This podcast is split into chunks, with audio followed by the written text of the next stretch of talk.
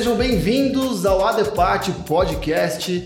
Esse podcast é sobre empreendedorismo, gestão e negócios. O desafio de hoje é conversarmos sobre construção de marca.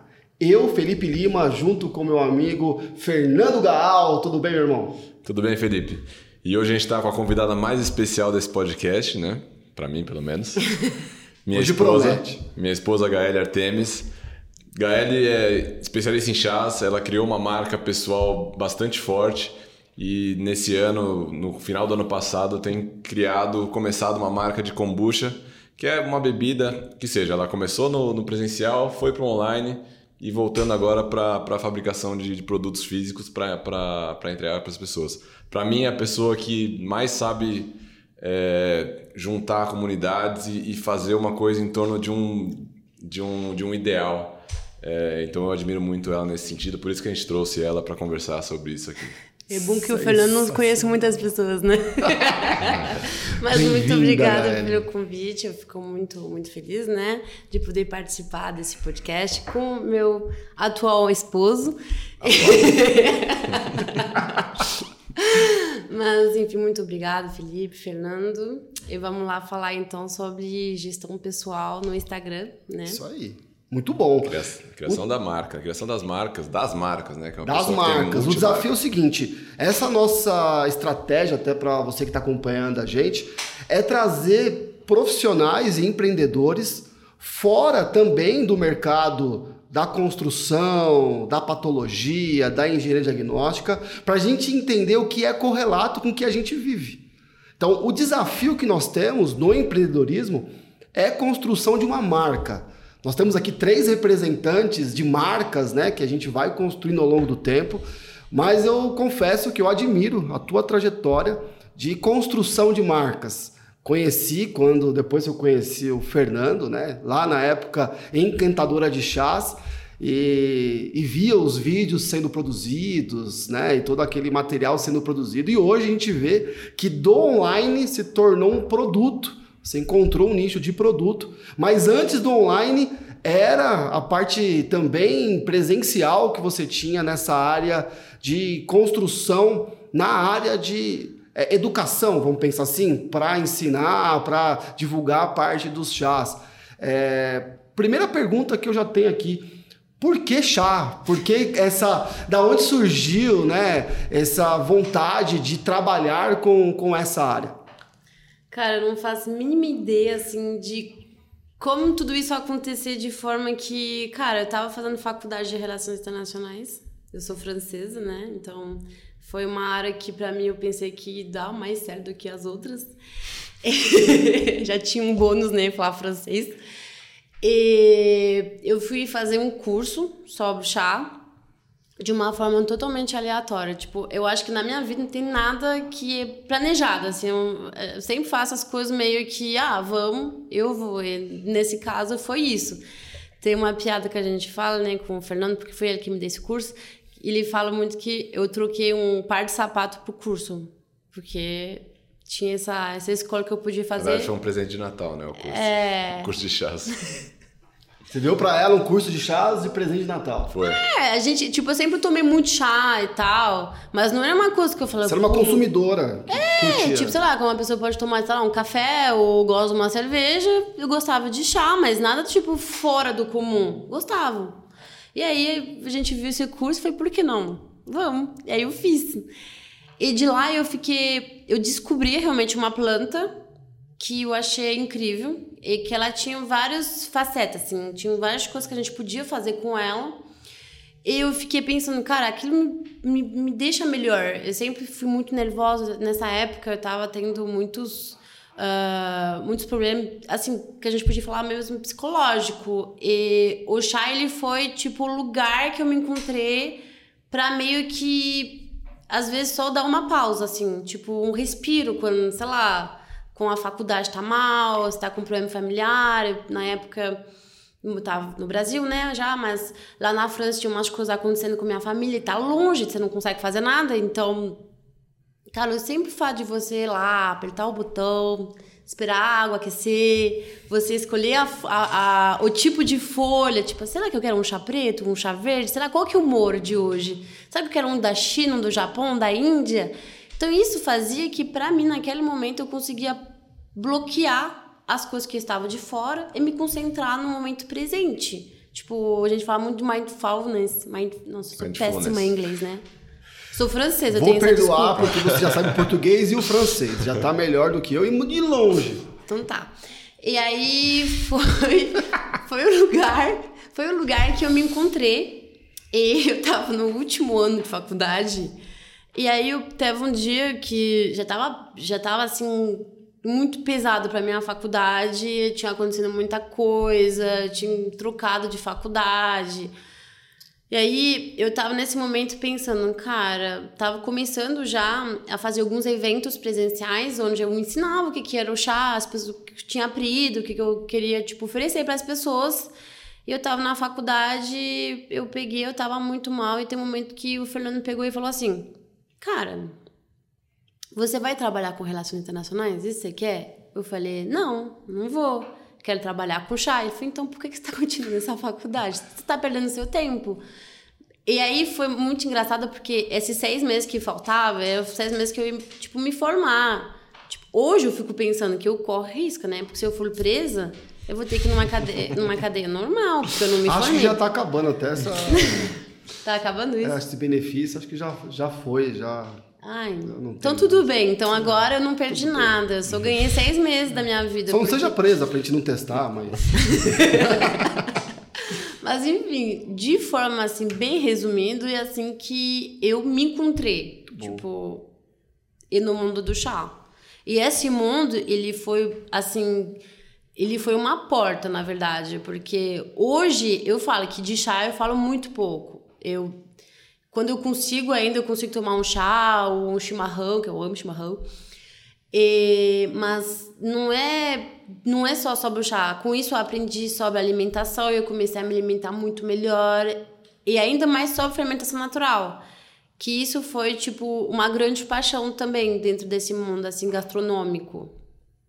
Respondi a pergunta? Respondeu. E, Respondeu perfeitamente. E, e quando você criou a marca, é, o que estava o que, que você imaginava? Por que, que você decidiu criar o Instagram? O que, que você imaginava é, nesse sentido? Para que, que criar uma marca no Instagram? Qual que, qual que era a ideia no, no momento? Quando, quando eu criei Encantador de Chá, o Instagram, né? Eu tinha uma coisa muito muito muito concreta na minha cabeça, assim, de não era sobre o chá que eu queria falar. Eu queria encantar as pessoas fazer que elas também saiam do dia a dia delas e conseguir se encontrar em algum lugar. Um curso, o curso que eu lancei, que era a Viagem ao Mundo do Chá, era um curso onde, através do chá e da alimentação, eu consegui levar as pessoas para vários países sem sair de casa. Legal. Sem, tipo, sem sair de casa, tipo, ir até minha casa, na casa. E a Era gente, presencial esse curso? É, no presencial. E aí a gente, por exemplo, pro Japão, pra China, pra Índia, então tudo isso era o quê? Era trazer um encanto. Então, quando eu tava. Eu me lembro, inclusive, a gente tava no carro com o Fê, né? E a gente tava falando como que vai chamar o Instagram? Como que vai se chamar? E veio várias palavras, a gente tava lá falando, assim, de várias. E aí eu falei encantadora de chás. Porque era sobre isso, não era sobre chá. Sempre foi mais sobre encantar. Então virou encantadora de chás para isso. Era tipo uma contadora de história. Minha mente tá explodindo aqui. Tô, eu tô tentando tô organizando ideias e quero ver se eu tô, se eu tô certo no, no meu pensamento, no que eu tô aprendendo aqui. Entendo que a galera também já tá explodindo. Olha só, você transformou uma paixão, né, em propósito. E de propó e um propósito em um negócio a construção de uma marca, ela vem muito disso. Eu creio nisso. Quando a gente consegue se apaixonar por algo, tornar essa paixão um propósito e fazer desse propósito um negócio. É, tem, tem vezes que a gente já nasce com isso e constrói, tem vezes que vem um presente de um marido, né? Pode ser diversas formas, a gente tem que ficar atento. Dentro da nossa área, da nossa profissão, podemos ser engenheiro civil, engenheiro mecânico, arquiteto e dentro da área encontrar algum chá que nos faça mudar o caminho. O que eu estou entendendo que você acabou fazendo e era o teu objetivo, o teu propósito, é fazer com que as pessoas encontrassem o chá delas. É, no teu caso, o chá era realmente isso, não era só a bebida, era esse encanto do preparo, esse hábito de que transformou para você um hábito angular, porque do chá veio uma alimentação melhor, veio uma pesquisa de, de origens, é isso. Para mim, o chá ele sempre foi o meio. Tipo, não foi o objetivo final, é. era o meio, porque a partir do momento que você, tipo, presta atenção em algo, você já dá um tempo para si. Então, Sim. era isso o, o meu objetivo, fazer que as pessoas conseguem se encontrar numa prática meio besta, assim, a gente é. pode falar. Tipo, nossa. E aí que foi bem engraçado, porque quando eu comecei. Imagina, sei lá, eu tinha 20, 23 anos por aí. E aí eu tava falando que ia me falar sobre o chá. As pessoas ficavam dando risada na minha cara. Aí perguntavam: Ah, qual que é o seu. Qual chá que você faz? Me vende o seu chá, enfim. Oh, é, qual que é o chá pra dor de cabeça? Ou eu, sei lá, eu quero encontrar meu. Eu quero conquistar meu marido de volta. Qual chá eu tenho que tomar? Eu não faço ideia, não é sobre isso. E aí as pessoas pegavam, faziam várias perguntas, por exemplo, a gente, quando fazia Instagram, né? As primeiras perguntas no, na caixinha de, de pergunta do Insta era sobre isso. Eu tinha que falar, não, não é sobre isso. Eu falava, não é sobre isso. E hoje, por exemplo, faz conteúdo já faz um tempo, eu recebo muitas pessoas falando, cara, eu aprendi a gostar, ou estou fazendo isso porque em algum momento eu encontrei você, cara, para mim o maior presente que alguém pode me dar é isso, tipo, de pensar que de alguma forma uma pessoa consegue incrementar uma coisa que faz bem para ela no dia a dia dela. Construiu então a marca com essas bases, com esse propósito. Por isso que você pega chá, o, o, nome Encantadora de Chá, ele vem de acordo com o objetivo que você quer. Uhum. Quando você iniciou a construção, teve esses desafios de algumas pessoas ou uma galera tentar te colocar em outro caminho. Sim. É, talvez ser mais comercial ou numa linha mais direta. Talvez fazer uma pesquisa para dicas, chá que cure dor de cabeça, é, dor de estômago, chá, chá medicinal, chá quando está estressado. Talvez você crie uma marca e o pessoal venha e possa até de maneira comercial te caminhar para outra direção.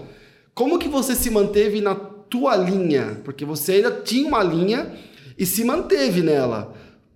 Como que foi esse desafio de se manter uma linha, mesmo às vezes no Instagram, vamos pensar assim, num público quando a gente abre maior, tentarem te puxar para outros caminhos? Hum, primeiro porque eu não faço mínima ideia qual é o chapador de cabeça. não, mentira. A gente, quando a gente começa a, a, gostar de uma planta, a gente vai estudar outra e a gente consegue entendo, entender um pouco de fitoterapia de forma bem assim, abstrata. Eu fiz assim, eu fui aprendendo aos poucos porque eu tava gostando. Mas mesmo aprendendo, eu nunca caí nessa de querer falar sobre, querer ensinar sobre. O Instagram ele é um mundo muito muito diverso, tem muita gente falando sobre muita coisa. Sobre o chá, por exemplo, tem várias pessoas que falam sobre o chá. Mas então, sobre fitoterapia, tem outras pessoas. E a gente cria amizade, aí eu puxava pra amiga minha. Eu falei, ah, Carol, fala sobre o chá, você é fitoterápico. Mas sobre ficar assim sempre dentro do meu objetivo foi porque eu acho que para mim era muito claro o que eu queria. Eu queria contar uma história, então e, a, e eu, a, eu falo a gente, porque essa história a gente contava bastante com o Fê. Por exemplo, a gente viajava, a gente foi pro Peru, a gente filmava lá, a gente mostrava lá as coisas. E a gente queria transmitir isso. Por exemplo, a gente, sei lá, subiu uma montanha e do nada, no meio do cume, eu tiro uma água com uma água já esquentada que tá numa garrafa térmica e começa a fazer um chá no meio de uma montanha, assim. Legal. Que a gente levou uma água quente, tipo, durante 14 horas nas nossas costas, só para chegar lá em cima e tem um tec bonito em cima e fazer um chazinho. Tipo, uma história muito legal para você. Então, ficou bem assim claro. Então não tinha muito vontade de me ir para outro caminho. Clareza. E, e, eu acho que o que isso trouxe, na verdade, você até comentou, é, algumas collabs com outras pessoas especialistas em outras áreas. Por exemplo, a Carol, que faz a fitoterapia, virou muito amiga da, da HL, justamente por a HL não querer entrar nessa, nessa especialidade que não era dela. Então você acaba criando amizade com outras pessoas e essa outra pessoa vai te, te referenciar e vai, e, e, vai fortalecendo cada vez mais o, o, o, ambiente de negócio. Sim. Por você ter essa clareza e estar tá sempre nesse caminho e não tentar abraçar o mundo, né? como marca, que eu acho que é o principal problema das marcas, tentar abraçar tudo. Exatamente. Ah, vamos. Cada um que está ouvindo essa história, e eu estou tentando relacionar com a minha história, talvez você esteja relacionando com a sua, que você está vivendo, que está construindo a sua marca, é, porque o, o que muda é o que fazemos. No teu caso, foi chá.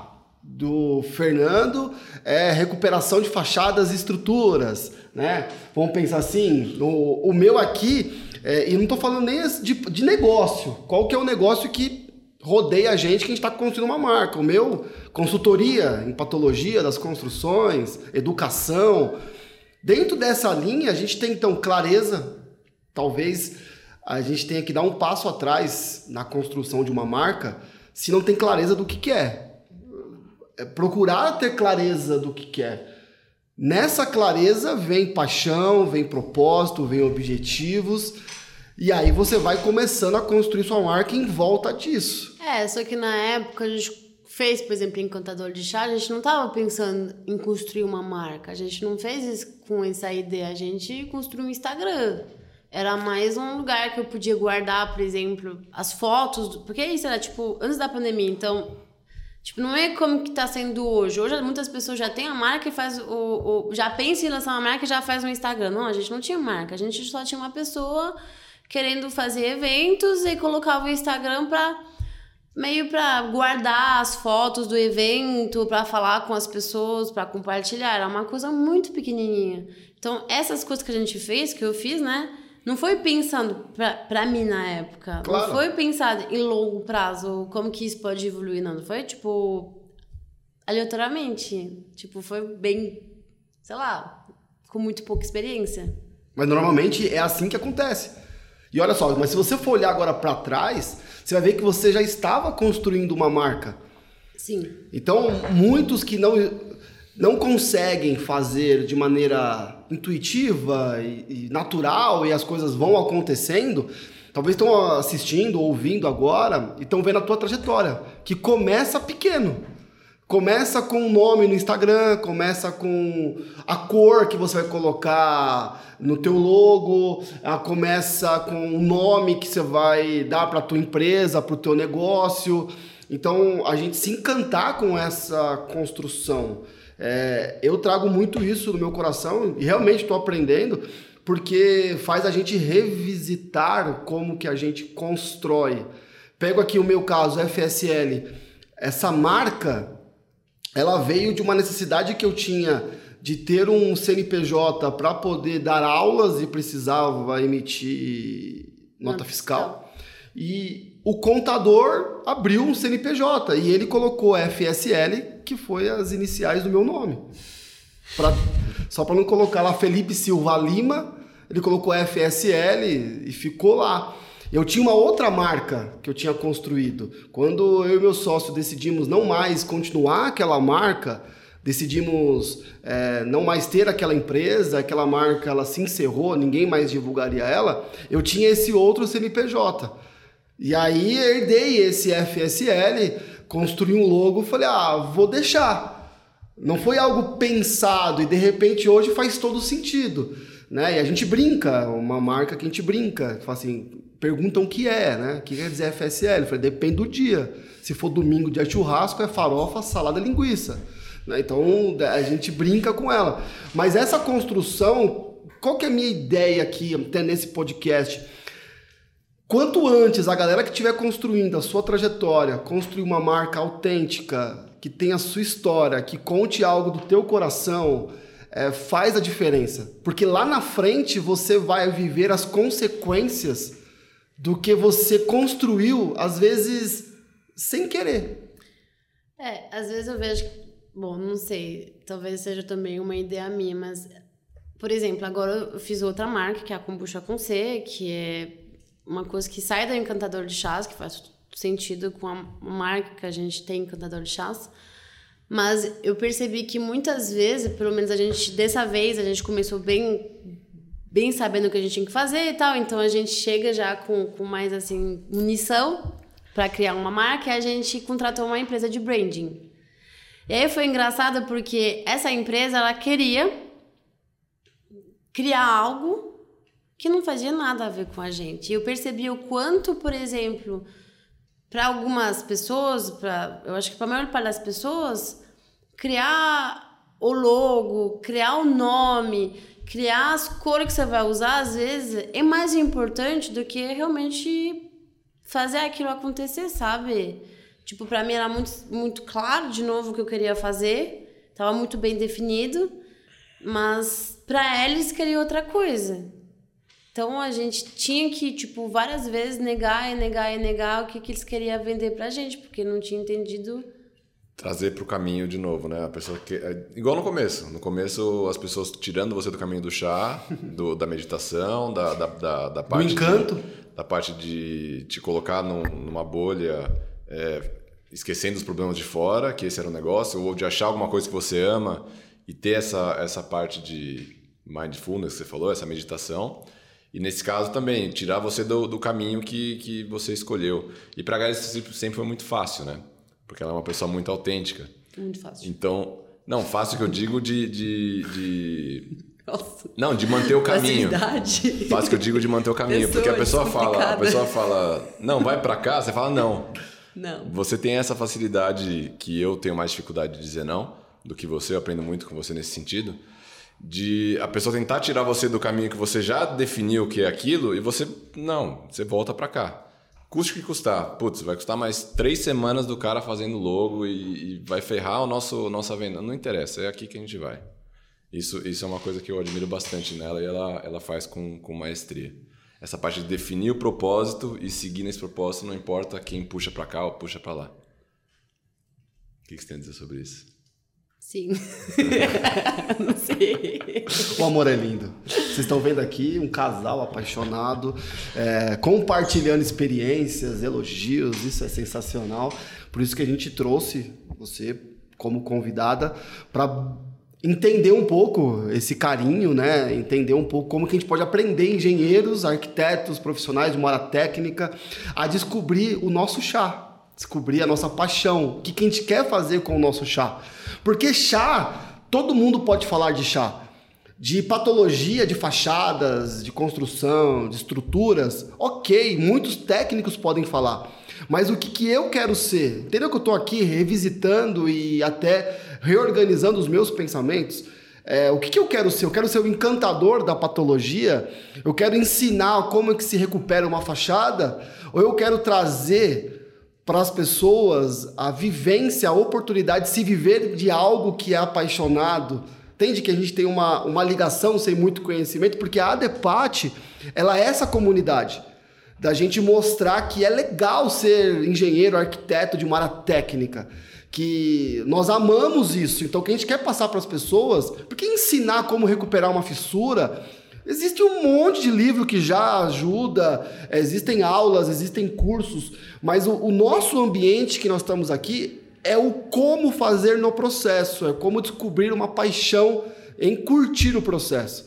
E os resultados eles vão vir. Imagina se a gente tivesse aqui, vamos montar um Instagram encantadora de chás é, para organizar as fotos, para organizar aquilo que eu faço presencialmente, pontualmente, antes da pandemia. Entendo que durante a pandemia você conseguiu, é, encaminhou mais esforços para o Instagram e tecnicamente aprenderam a fazer vídeos, porque as edições são espetaculares, muito boas mesmo, e deu resultado. Hoje nós já chegou, falou, chegou a quase 60 mil seguidores ou mais. Né? Temos aí, se, se você for aqui nos, na descrição tem o, o link da inscrição da, Instagram. do Instagram.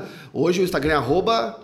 Gael Artemis. Gael Artemis, tá? Então não vou saber soletrar. Vai estar tá ali no link, você clica no link no YouTube e chega até. Ou pesquisa, acho que se pesquisar no Instagram Mais fácil Encantadora ainda. de Chás, Aparece. deve aparecer Aparece. com toda certeza. Então você vai ver que é um Instagram grande com, atingiu um público e foi um crescimento gradual, né? Vocês realmente construíram algo no Instagram.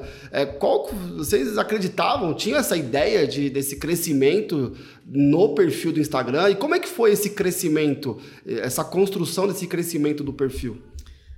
Eu me lembro que tinha uma época no Instagram que se você tinha 10 mil seguidores, você podia colocar o link de alguma coisa, assim. E durante muito tempo, o objetivo era ter 10 mil seguidores para poder colocar o link, sei lá. Na época a gente tinha começado a fazer YouTube também. Então, o objetivo era colocar lá para poder mandar o link do YouTube. Tipo, e, e parece muito besta agora, revendo isso, né? Não é, não. E, mas pra gente era tipo um marco. A gente tinha que fazer 10 mil seguidores.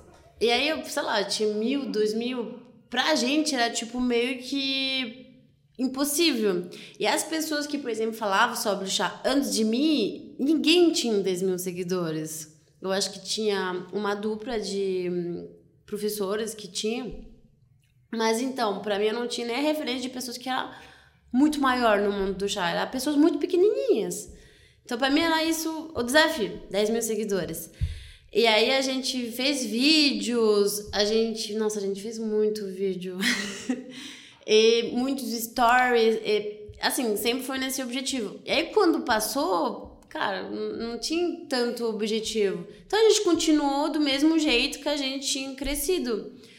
E Consistência e constância, acho que na é, produção dos conteúdos. Foi, foi muito importante. Eu acho que, tipo, durante a pandemia, primeiro ano da pandemia, eu acho que não deve ter um dia que eu não postei story. Talvez se eu, se eu tivesse doente. Então, foi mais que isso. A gente teve muita sorte, eu acho, de alguma forma, porque o meu conteúdo era muito repostável. Por exemplo, porque eu fazia muita receita. Ou, por exemplo, sei lá, eu fazia um, um vídeo assim, bonitinho, sei lá, tomando um chá no meio de uma montanha. E as pessoas, tipo, repostam porque é bonitinho, porque traz algum alívio para ela. Então a gente tinha, assim, um, essa constância isso fez muito ajudou muito. Isso era antes até mesmo do que os vídeos viral. Uh, de uns dois anos para cá agora a gente tem os vídeos viral que tem o explorer do Instagram que, que, que compartilha de forma mais mais forte os vídeos. E aí a gente cresceu muito mais porque a gente entendeu que tinha alguns padrões de vídeo que dava certo. Então a gente reproduziu uns dois três vídeos que tinham dado certo e aí, esses dois, três vídeos, eles fizeram, tipo, milhões de visualizações. E aí a gente ganhou muitos seguidores. Tipo, sei lá, a gente saiu de 30 e foi pra 50, 60 mil. Com facilidade, assim. Com faci assim, é. No sentido de resultado do... Sim. Velocidade, sim. Só que, assim, esses vídeos também, eles trouxeram muitas pessoas que, sei não, lá... Não tem nada a ver. Não tem nada a ver. Então, que faz também que você perde do nada muitos seguidores. Quando a pessoa acaba te conhecendo, vendo realmente do que você fala, tipo... Você... Perfeito. Eu, eu, eu tenho um perfil mais engraçadinho, assim, eu gosto de ser engraçado. Então, a pessoa não fala, ah, nada a ver essa menina de cabelo tudo desarrumado, porque eu tô arrumada agora, mas no Instagram eu tô de pijama, eu tô, sei lá, tô do jeito que eu tô. Às vezes eu falo assim, ah, eu vou, tive uma ideia, fazer um vídeo. E aí, tipo, eu não vou me arrumar, me maquiar ou colocar uma roupa. Alguns vídeos eu faço isso, tipo, quando quando fala, ah, hoje a gente vai fazer isso, tem um roteiro e tal, eu vou gravar pro curso, eu vou gravar pra, sei lá o que, aí lá, eu vou lá, me monta, assim, me arrumo. Mas a maior parte do tempo, fala, ah, vou fazer isso. Sei lá, eu acabei de voltar da academia, eu não vou tomar banho. Se eu tomo banho, já acabou a minha ideia. Aí eu já pego o celular e já faço. É assim que, que tá e tá pronto. Muito bom. E aí, assim. E, e você não cria um personagem, né? É o personagem é você mesmo, não, não, é, não é uma criação de uma, de uma coisa dif muito diferente de, do que você é no dia a dia. Eu acho que quando você cria um personagem muito fora, fica muito difícil você criar conteúdo, porque você tem que sempre voltar no personagem, e aí você cria uma, uma, uma, uma fricção muito grande, você tem um atrito muito grande para você chegar lá e criar o conteúdo. Então, quanto mais fácil ficar, mais você vai, vai criar. Inclusive, os vídeos virais, Gente, é, você, você descobriu quais é muito são. Muito legal ver você se olhando. Você descobriu quais são os vídeos que funcionam, porque você criou um milhões de vídeos. É. Então a consistência ajuda até nisso. Ciclo PDCA. Não tem nem como falar, ah, faz o vídeo assim, assim, assim que vai viralizar. Não existe isso. É, mas ela deu algumas dicas aqui interessantes que a gente pode trazer para o nosso nicho, para o nosso mercado.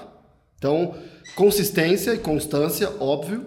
É, autenticidade, né? aproveitar a vibe ali que você está no momento e fazer, não vou dizer sem receio, mas é, sem a preocupação talvez de como vão achar, fazer para você.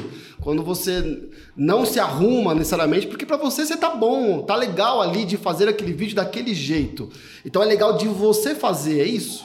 E, e tem um detalhe nisso também, né? Porque hoje, por exemplo, você fala, ah, você não tá se arrumando, mas tá, por exemplo, super padrão, que eu falo esteticamente. Quando tava na pandemia, eu tava com 30 quilos a mais. Então eu não, por exemplo, se eu ir gravar, eu ia gravar daquele jeito. Eu não tentava, tipo, esconder que eu tava mais assim, mais gordinho que eu tô agora. Era daquele momento. Então, e, e isso eu acho que foi muito importante, porque, tipo, também trazer isso para as pessoas. Tipo, você, você não precisa se esconder por trás de filtro, que isso é uma coisa que hoje em dia, ainda mais para mulher, é. é. muito forte. Ou por trás de uma roupa ou de maquiagem. Tinha vídeos maquiados, mas tinha também sem maquiado, com o cabelo tudo pro alto, ou sem cabelo, que raspear a cabeça. Então, é, é, é Tipo, é importante ver isso também, porque às vezes eu, eu, vejo hoje como que eu tô, era bem diferente de como que eu estava na, nessa época. E mesmo assim eu fazia e... Cara, eu gostava de fazer aquilo, eu não precisava me esconder. Às vezes eu, óbvio, olhava e falei, porra, eu não tô me sentindo bonito, eu não tô me sentindo bem. Mas é a minha verdade. Então, era essa verdade que eu sempre quis mostrar. Óbvio que tem coisas, por exemplo, que acontecem, por exemplo, na vida de um casal, que, por exemplo, ainda mais na pandemia, que a gente não mostra, a gente não mostra tudo. É claro. Mas eu sempre quis mostrar a maior parte uma verdade. Uma verdade enquanto a gente está bem, né? Até costumo dizer que poucas pessoas têm o privilégio de nos ver sem sorrir, no sentido de nos ver mal, de, de ver a gente. Ah, é, eu chorei muito. É, então assim, vai da gente ter a percepção. Então, a nossa, você construiu uma marca autêntica, dentro da tua verdade. E a outra coisa que eu aprendi aqui, que é importante a gente salientar, é produzir. Se, se o objetivo é construir um Instagram que tenha mais seguidores, é produzir conteúdos repostáveis. Vamos pensar assim. É você produzir conteúdos que as pessoas podem curtir e incentive elas a clicar na tela, né? A curtir, a comentar e principalmente a repostar. No nosso caso, podemos então talvez fazer um vídeo como realizando uma inspeção. É, você foi ali fazendo, produzindo chá, né? Então, como uma receita, alguma coisa, então isso é repostável. No nosso caso, se nós fizermos um vídeo onde o foco está no processo, processo de ensaio, de execução de um processo de recuperação, é, mostrando como fazer a recuperação em fibra de carbono, numa estrutura, em um minuto, e mostrando os passos, é muito provável que muitos que estão ali assistindo venham ter o interesse de repostar para mostrar aquele conhecimento para os outros. No meu início de Instagram, muito do conteúdo que eu queria aparecer para as pessoas, e quando eu entendia que eu não tinha muito conteúdo a mostrar, eu repostava os dos outros. Então, olha que interessante o que tal pessoa está colocando, né? Então, essa linha de quem quer construir um Instagram maior, talvez é, também criar conteúdos focados em repostar, né? Então, talvez não vai repostar, oi, eu sou o Felipe e eu vendo serviços de engenharia, olha que legal que eu faço. Não. Quem vai te repostar é a tua família, vai repostar uma ou duas pessoas. É isso que você tem, que você pensou em fazer ou também saiu natural e depois que você avaliou que isso dava certo? Não, eu acho que é óbvio, né? Avaliando a gente a gente vê o que dá certo e o que não dá, mas quando você faz alguma coisa só, por exemplo, algo que as pessoas não entendem tanto, tem que ensinar. E sempre veio da parte de ensinar. Então a gente fazia, tipo, uh, vídeo de como fazer aquilo, para que aquilo serve. E aí foi nessa, nessa coisa, não era, oi, tudo bem? Sou Gaeli, eu quero contar história. Não, era só, sei lá, história. Já contava mesmo. a história. É. Interessante. Eu acho que muitas pessoas hoje querem muito fazer propaganda de si. Então, vai lá e, tipo, fala sobre sim, sim, sim, sim. E não faz, por exemplo, sobre o que as pessoas querem ouvir, assim. Eu, eu sinto muito isso. Por exemplo, uh, né? Que agora eu tô fazendo minhas bebidas, eu fico pensando, como que eu vou fazer para as pessoas conheçam as minhas bebidas ou, tipo, sei lá, falo sobre. Eu crio história, que eu sempre fiz. Sempre criei história, então eu vou continuar criando história. Tipo, eu, eu brinco, eu falo, eu não vendo kombucha, eu vendo uma história, porque eu, eu conto, por exemplo, tem minhas, minhas, meus sabores, eu não contar, ah, esse sabor é isso, isso, isso. Eu falo, não, esse sabor a gente colheu lá uh, na Estrada do Mar, que foi esse produtor, que é o Juliano, inclusive, você eu tô falando da, do Cambuci, aí eu mostro a história dela, eu mostro o que, que ele tem por trás dela, como que é o processo dele, uh, dele chegar até lá, da dificuldade que ele tem, porque é um produto uh, mais... Uh, como que eu posso dizer? Não é um produto de alta escala, então tem todo um porquê, tem todo um preparo, tem todo um cuidado, não tem agrotóxico, então como que você faz? Ou então, por exemplo, tem outro produto que eu, que eu inventei, uma kombucha com café lúpulo. Tá, não vou falar, eu tô vendendo uma café com lúpulo. Não, é, olha, eu tenho uma intolerância à cevada e eu fiquei pensando como que eu vou conseguir uh, tomar algo que não me faz mal e tal sem álcool. Então eu vou criar uma receita que traz esses benefícios e tal e que não traz esses malefícios para mim. Então é tudo a partir de uma história. Então a gente traz isso, tipo, ninguém se importa comigo. Se amanhã, por exemplo, sei lá, alguém me atropela ou eu morro, ninguém vai lembrar se de mim. Se defenda aí, Fernando. Não, o Fernando sim, mas eu estou falando do Instagram. As pessoas estão no Instagram, quer dizer. Então, cara, não tem que ser sobre mim, tem que ser sobre o meio. E aí, por isso, a kombucha com C, por exemplo, é uma história. Como a gente consegue, através da kombucha, uh, valorizar o Brasil. E principalmente os brasileiros. Tudo tem um propósito, tem um caminho, né? Essa marca que você criou, eu ia te perguntar agora, é. qual que é o caminho, como que você criou a marca da, da kombucha, que é, que é uma bebida que você vende? Qual que é o... Qual que é o quais, são a, qual que é o, quais são as paredes que você não pode ultrapassar? Qual, qual que é a linha que você, que você colocou? Pô... Bom, tem várias. Por exemplo, se é uma bebida artesanal, não sei, não sei uma bebida que vai conter vários produtos químicos, deixar ela mais limpa, que, que tem como ser. E como é uma.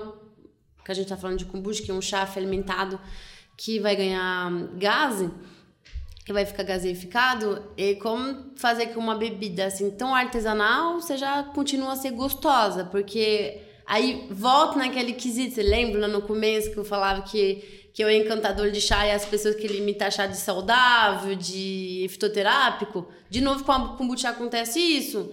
Porque a kombucha, muitas pessoas que vendem escolheram o caminho do saudável, de ser, ah, eu quero ser saudável, eu quero. Toma essa kombucha que ela vai te fazer ir no banheiro, porque você vai viver mais 30 anos, porque não sei o quê. Só que quem tá falando isso é produtor de kombucha, tipo, não é médico, não é nutricionista. Eu não sou médica, eu não sou nutricionista, eu não quero estudar sobre isso. Então, para mim, eu criei a minha bebida pensando, como que ela vai ser gostosa? E aí, sobre isso, então eu não quero taxar minha bebida de, de saudável, né? Porque tem muita gente fazendo isso já, então não preciso fazer. Então, minha história é, por exemplo, trazer ingrediente brasileiro que vem de pequenos produtores. Então, a gente, ao invés de pegar o café pilão, que é 10 vezes mais barato, eu pego um café de um produtor, que é um produtor artesanal, que vai lá, escolhe os grãos, vai fazer uma torre. Então, sobre isso, aí, às vezes as pessoas a gente tem várias amigas empreendedoras, pega e fala, ah, mas como que você pode reduzir seu custo? Tem que pensar em reduzir o custo. É, precisa pensar. Mas não é esse o objetivo. É deixar a minha bebida gostosa. Na verdade, você fazendo isso, você está reduzindo o custo de marketing, querendo ou não. Porque você está criando histórias com os produtores e criando conteúdos que as pessoas vão engajando. Sim. Então, é, é uma linha de, a se seguir também. É, uma, uma, uma coisa. É bom ter uma pessoa técnica no casal, viu? tá demais. Desconcentrou. Aqui, aqui. Desconcentrou. Você vai lembrar, vou pegar aqui então uma, um gancho para construir assim, olha só. Que eu queria chegar no kombucha com C. Você tem. Lembrou? Lembrou? Lembrou. Lembrei. Para tudo. O que eu ia falar é que muita gente pode pensar, putz, mas o que, que isso tem a ver com a minha área? Por que está falando de chá, de produto, vendendo bebida? O que, que eu posso tirar disso? Eu gosto muito de, de ir atrás de mercados diferentes. Eu já até falei no primeiro podcast isso, né? Porque lá você tira ideias que não são comuns no seu mercado.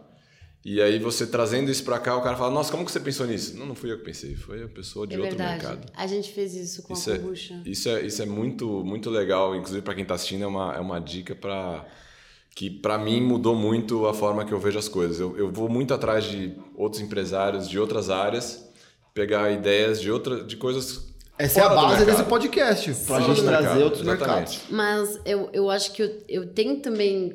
Bom, eu, eu sou bastante curiosa, então eu, eu, fiz, eu estudei sobre chá, e depois eu consegui estudar sobre ah, alimentação e conheci um mundo totalmente desconhecido para mim, porém que existe há milhares de anos é a fermentação natural. E de lá eu conheci a kombucha e várias outras coisas, eu já fiz pão, já fiz muitos fermentados, inclusive os vídeos que mais visualizaram meu era de coisa de fermentação.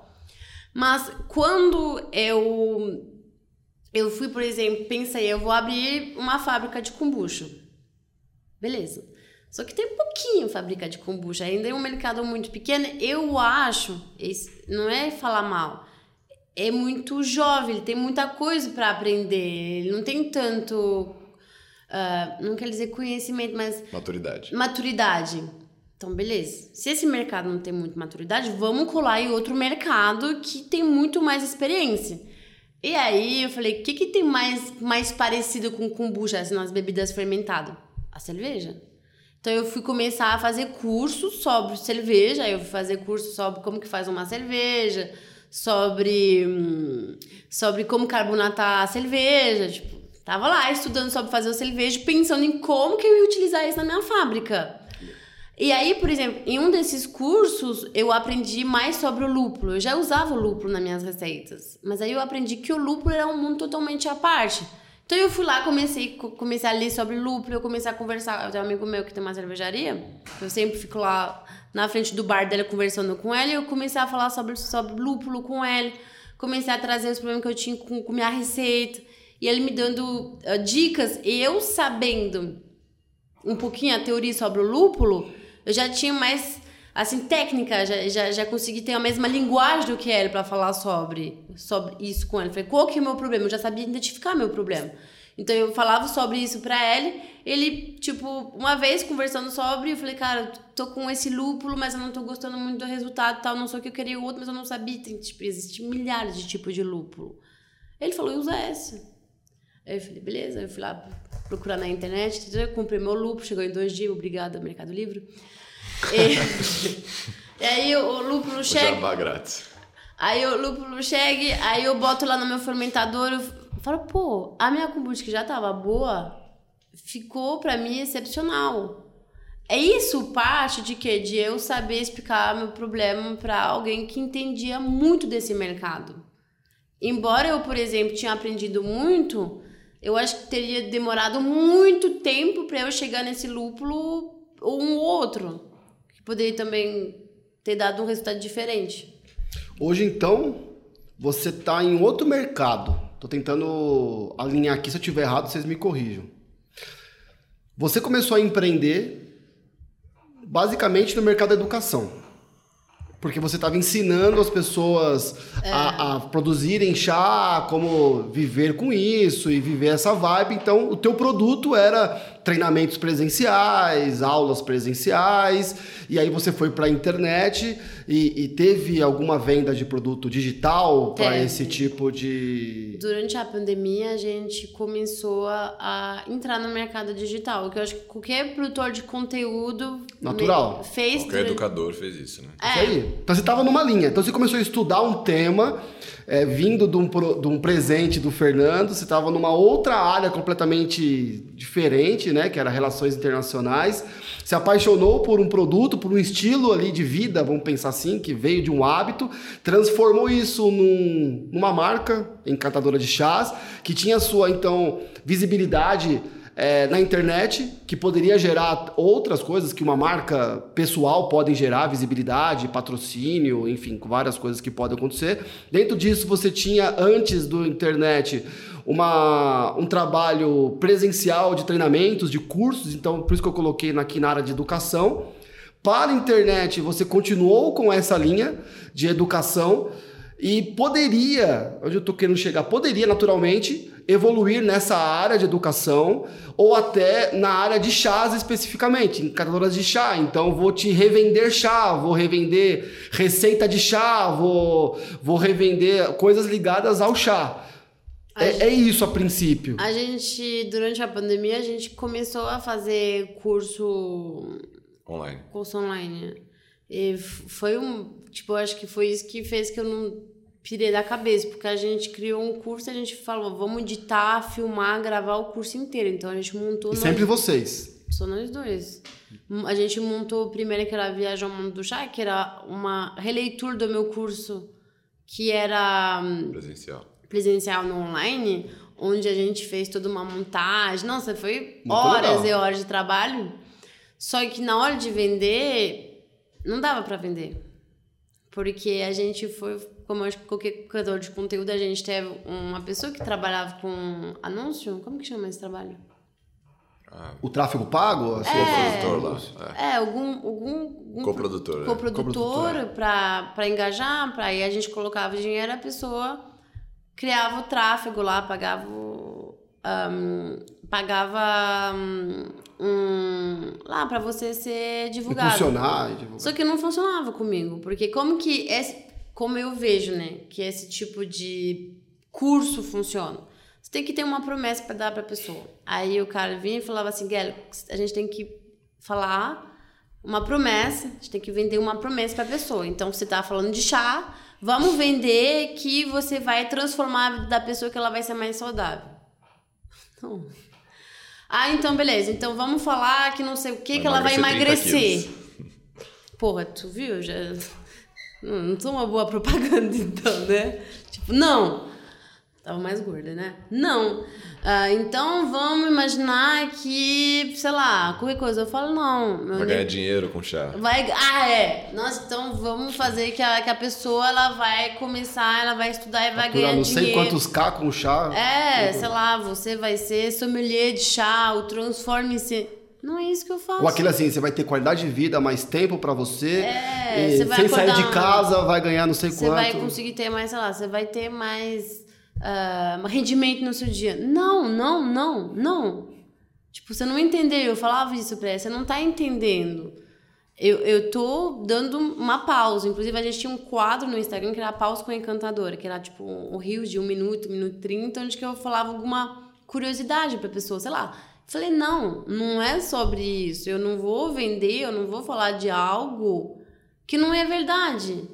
Tipo, parece, parece besta, tá? Fez sentido para mim, eu, eu, eu, eu, me sinto melhor, tal? Fez, mas eu não posso prometer pra uma pessoa. Pra você que fez. Que eu não né? conheço, que eu não sei a história dela, que isso vai dar certo. Então, não. Então, a gente fez, era a Viagem ao Mundo do Chá, a gente fez o lançamento dele o primeiro lançamento a gente fez só nos dois. A gente, tipo, a gente nem. Vendeu mais do que o segundo. Vendeu mais do que o segundo. Com, com o produtor. Aí o segundo a gente fez lá muito conteúdo que a gente mandava, que não sei o quê. Eu tava doido e tal. Não deu certo. É.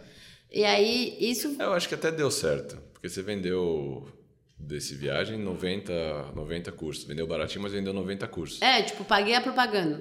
Mas é que era um negócio que não, não, te, não te tocava o coração, como o Felipe fala. É a forma como é que se faz, né? A gente criou a Depate para fugir desse sistema de lançamento de cursos. Foi assim que nasceu a Academia da Patologia. E muita gente acaba se conectando, e o Fernando sabe disso. Uma vez a gente foi promover um curso de inspeção de fachadas e o marketing né, veio com uma pergunta para nós. Né? É, quanto que o aluno pode ganhar com laudo de fachada se ele fizer o seu curso? Eu falei, eu não tenho a mínima ideia. Eu posso ganhar nada, não sei. Zero. Zero. Não é isso que eu vou prometer. A eu partir prometo, de zero. A partir de zero, quanto ele tiver habilidade de venda, de conexão. Enfim, é, eu vendo eu sei quanto eu vendo. Tem laudo de 15, de 20, de 30, mas eu não posso dizer que com que eu vou ensinar ele vai ganhar tanto. Não é essa a minha promessa. Eu posso prometer que eu vou ensinar tecnicamente aquilo que eu sei. E, e isso ele tem uma perde um pouco né, essa potência, essa capacidade de marketing que a gente vê hoje. Mas eu estou muito em paz com a nossa, de novo, a nossa marca como que a gente quer ser visto, como a gente quer ser visto por nós. O que, que você quer assistir, né? E aí você continua nessa linha. Mas tudo isso te serviu ou não para descobrir o que você queria fazer. Uhum. Que eu entendo que foi a kombucha. Sim. Que aí foi. A kombucha não veio antes. É, quando você recebeu lá o, o presente do Gaal, falou: um dia eu vou montar uma fábrica para produzir um líquido chamado kombucha. Não. Então, assim, aonde eu quero chegar com a construção da marca? Como uma construção, ela vai sendo construída. A gente não sabe aonde a gente vai chegar. A gente começa com o que a gente tem no momento, acredita nisso e vive intensamente isso. Tudo que você fez lá atrás foi uma construção que te trouxe até onde você está hoje. Talvez se lá atrás ele tivesse te dado um fardo de kombucha para você beber e gostar e um curso de como produzir, talvez não teria dado certo. Estou colocando aqui numa baita de uma hipótese. Porque você precisava passar por esse período de conhecimento, de busca, de estudo. Aonde eu quero chegar é que na nossa trajetória também acontece isso. Talvez o que você esteja fazendo agora não é a tua kombucha, é o teu chá. E vai chegar a tua kombucha. Algo que você vai descobrir dentro do que você está fazendo. Entende? Uhum. E isso é encantador. É, é, isso é apaixonante. Da gente acreditar, porque tudo que você está fazendo hoje no kombucha continua dentro de uma linha as mesmas bases do que nasceu lá atrás. Uhum. O que te manteve na linha e te fez chegar no kombucha? Talvez tivesse aceito as dicas dos, dos Instagrams da vida no sentido de fala sobre os chás medicinais. Talvez se você tivesse embarcado no marketing digital, de ter prometido todos os benefícios como venda, talvez tenha dado muito certo o mercado digital, talvez tenha sido seu grande produto, mas talvez você não estaria continuando hoje ou com essa paixão no olhar daquilo que você está fazendo. Ou seja, talvez construção de uma marca vem do que a gente acredita. E essa construção começa, mas a gente não sabe onde vai nos levar. Faz sentido para vocês isso? Faz sentido. Eu acho que faz sentido. É... Tem o caminho e a gente vai amadurecendo com o tempo. Na, na, na, na construção da kombucha com C que, que foi feita, já, já foi muito mais, mais simples do que na, na Encantadora de Chás. A Encantadora foi meio que no bolo. É, foi bem atrapalhada, assim. Sim. E a gente errou muito. Na Kombucha a gente também errou, menos do que antes, mas a gente também errou. É... Tô errando todo dia na fábrica, é cada um perrengue. E... Mas é com o tempo você vai ganhando experiência e vai, e vai ficando cada vez mais... É não fácil, porque nunca é fácil, mas cada vez menos difícil o caminho. Sim. É, bom, por exemplo, lá no Instagram é minha cara que as pessoas vê todo dia, né? Então, hum, na kombucha com C também. Talvez a kombucha com C mais do que a encantadora, mas a kombucha com C, por exemplo, eu, cara, sei lá, faz três meses que a gente abriu a fábrica, mas faz, sei lá, um ano que a gente está planejando, está estudando, está começando a investir.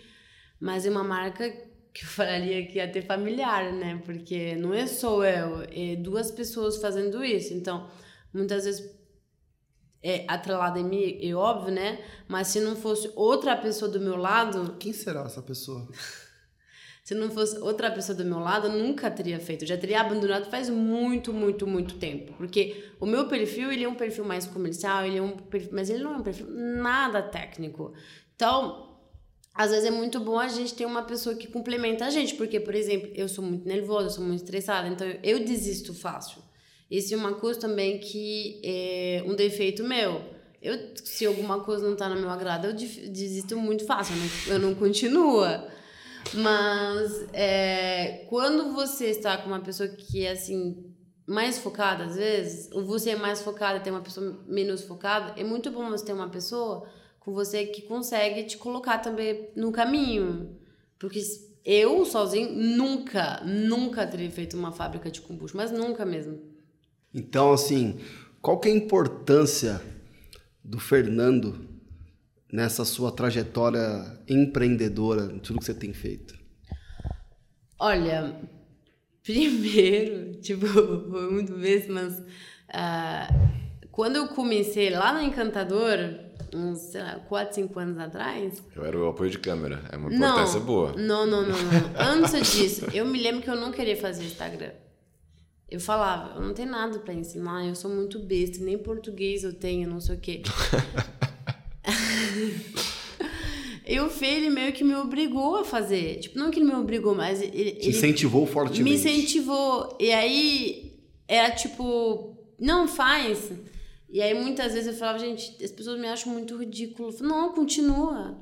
Então, tipo, foi sempre. Não, você consegue, assim, sabe? E quando você tem um perfil mais, eu acho, artístico ou mais criativo, você, você muitas vezes vai ter, tipo, uma, uma falta, assim, de. Como que eu posso explicar? De. Uma falta de. Uma base, né? Um apoio técnico, um pé no chão, alguma coisa nesse Não, sentido? é tipo mais uma, uma falta de confiança mesmo. Entendi. Eu tenho muito, muito falta de confiança. É uma coisa que quando as pessoas pegam e falam, nossa, você tem falta de confiança, eu tenho uma autoestima que tá no meu, no meu pé. Assim, só que as pessoas não veem aquilo. Tipo, sempre acham que você tá lá na câmera, sorridente e tal, que você, que você não tá, tipo, paralisado dentro, você quer sair pela porta do fundo, alguma coisa assim. Mas eu sempre estou muito, assim, para baixo, assim. Tipo, eu sempre tenho esse problema de falta de confiança. Mas eu tenho uma pessoa que não deixa eu, tipo, ficar nesse, nesse, nesse lugar que eu me coloco. Então, isso eu acho que é interessante, porque ao contrário, o Fê, muitas, pelo jeito dele, muitas pessoas acham que ele é uma pessoa que tem uma confiança baixa. E ao contrário, ele é muito confiante. Ele me dá, assim a gente vai trocando o que a gente tem menos, ele vai me dar e o que eu tenho mais eu vou dar para ele. E é assim que eu acho que a gente cresce. O que, por exemplo, eu sou hoje, cara, não é nem a metade do que eu era cinco anos atrás. E isso eu devo principalmente para meu marido. Eu acho que isso também pode falar isso do ponto de vista dele, porque eu vejo ele quando ele começou na Serpol, quando ele começou na Serpol, que ele pegou, por exemplo, a Serpol do jeito que tava, seis anos atrás, quando o pai dele faleceu, foi um puto baque, assim, eu me lembro da semana que ele foi trabalhar, e que as coisas estavam caindo e tava sobrando tudo pra ele, pra ele mesmo. Ele pegou e deixou esse casaco e eu falei, cara. Aí chegou a pandemia. Mas antes disso, eu acho que a pandemia ainda foi Quando- tranquila. Quando tava, aí chegou. Não, eu acho que a pandemia foi tranquila. O pior foi quando, por exemplo, quando o, o maior pilar dele caiu e ele teve que suportar toda uma base que ele não estava preparado. Cara, você tem que apoiar. E você vê, hoje eu vejo como que tá a Serpol hoje. Eu falei, porra, Legal, né? e eu, eu sinto isso. A gente, eu escutei muitas vezes das pessoas pertas, mais perto dele. Nossa, mas tá fazendo muita mudança. A Celpol não vai aguentar, a Celpol não é isso. Ele ficou, ele falou, não, eu vou continuar. Mesmo a metade das pessoas falando que não tava certo, ele continuou. E deu Acreditou. certo. Então, acho que é isso também. Eu, eu não posso falar da Encantador de Chá sem falar, por exemplo, do meu esposo, porque ele faz parte disso. Tipo, independamente que ele tá aqui ou que ele não tá, ele faz parte. Então, é importante também falar. Eu acho também que tá, em- tá errado. O Fernando deveria falar mais da Encantador do que eu, porque é fácil falar. É difícil ele falar o trabalho que ele fez sem, assim, aparecer em nenhum momento. E tendo que trabalhar pra ser pau, assim, sabe? Tipo, às vezes eu, eu, eu ligava pra ele e falei, você tem que me ajudar, não sei o quê. Hoje na kombucha, assim, tipo, eu tô só. Teve uma época que eu tava sozinha, hoje tem alguém que me ajuda. Mas, nossa, Fernando, tem que ter lá um, um negócio que tá quebrando, não sei o quê, tem um negócio explodindo. E às vezes ele tem, tem que sair e fazer dois empregos em um. Então. Tem Olha esses- só. Eu acho que uma lição que dá pra tirar daí é sempre buscar pessoas complementares, esposo, marido ou não. É. Quando Sócio. você busca um sócio, uma pessoa que vai estar no negócio com você, é importante é, ser complementar para construir a marca junto. Uma pessoa vai ter uma, uma facilidade mais numa área, a outra vai ter uma facilidade mais na outra. E esse complemento é, é- ajuda bastante. Eu acho que para o pessoal resume toda essa parte emocional que você falou. Eu sou um pouco mais, mais técnico, menos emocional, mas De qualquer maneira, ver esse apoio, porque muitos, principalmente na internet, você vê várias histórias da construção de alguém num perfil e talvez o marido, a esposa, que não está ligado a ele ali naquele dia a dia, gera ciúmes. Não só ciúmes românticos, estou falando ciúme de tempo. Porque imagino que o tempo de vocês, quase que 24 horas, e eu falo por experiência própria, é a gente vivendo isso. Sonhando, conversando, batendo papo, construindo essa trajetória. Você tem sempre, vocês pegaram uma viagem, aproveitando uma viagem de casal para ir com uma mala com água quente, fazer um chá na montanha e já, já produz um vídeo e ou seja, acaba fazendo parte da vida, né? O empreender acaba fazendo parte da vida. E eu queria perguntar para o Fernando como é que foi é, ser, posso chamar de coadjuvante, de ser esse suporte, tá? Você entender que dentro, a Gael comentou, a encantadora de chá não seria encantadora de chá se não fosse o Fernando. Mas quem vê aparecendo, quem é protagonista, quem é, é a marca, né? Se tornou HL e você ficou no, na base, no suporte. É, como é que foi isso? Construir isso, essa base, vendo né, os desafios da esposa, construindo algo, né? Como que você se sentia nesse sentido, assim? E que você pode dar de dica é, para quem tem ó, ao seu lado alguém que está construindo algo, está empreendendo algo novo e você ser esse suporte, essa base. Cara, é, é parecido com, com, o que acontece aqui na Serpol, tá? É uma coisa que eu não sabia antes, mas eu descobri faz pouco tempo. O que eu gosto de fazer, a minha vocação é fazer as pessoas que estão perto de mim melhorar cada vez mais. Falando então, de recursos humanos. Então, sempre que eu vejo ela cada dia melhor, isso me, me enche de alegria. E, e quando eu vejo uma pessoa na Serpol também melhorando, fazendo uma coisa é, nova, melhor, isso me, me. Então, o meu propósito aqui, eu, o que a gente faz é fachada, mas o meu propósito é justamente esse: é, é, é fazer as pessoas cada vez é, estarem melhor. Então, eu ser coadjuvante é uma coisa que eu gosto, na verdade. Eu não gosto de, de ser o centro das atenções, isso é o meu perfil. Até por isso que meu Instagram, vocês veem lá, eu, eu posto raramente. E, mas, Se posta foto comigo. Mas o que eu. Também. Mas o que eu busco sempre é buscar pessoas complementares. Felipe, por exemplo, é, HL, são pessoas complementares nessa área de, de, de, de, comunicação, mas tem outras coisas também que, que a gente precisa de complementaridade. Então, buscar pessoas que te complementam para que você possa focar no que você é, vai agregar mais para a sociedade, para sua empresa, para o seu matrimônio, enfim. É, a gente tem os objetivos nossos, são muito. Eu acredito. Esse eu acredito. É difícil, é difícil a gente falar tipo, claro. de duas pessoas, mas eu acredito que nossos objetivos são bem alinhados. Sempre foram, assim. Qual que, por exemplo, meu, meu, meu principal objetivo na vida? Minha família. Depois, depois da minha família vem, por exemplo, a encantadora, o, o kombucha com C. Então sempre foi sobre isso. Eu, por exemplo, quando eu vou fazer algum conteúdo na internet, alguma coisa, o mais tipo, primeira coisa que eu pergunto é o que, que o Fernando achou? Porque o mais tipo, para mim, a minha primeira aprovação é que seja bom para ele. Se já tá bom para ele, eu posso compartilhar. Se ele fala, nossa, eu não gostei disso, isso, disso, não rola. Mesmo se o, resto das pessoas acham que pode ser muito legal esse conteúdo, se eu não tenho a aprovação dele, para mim não funciona.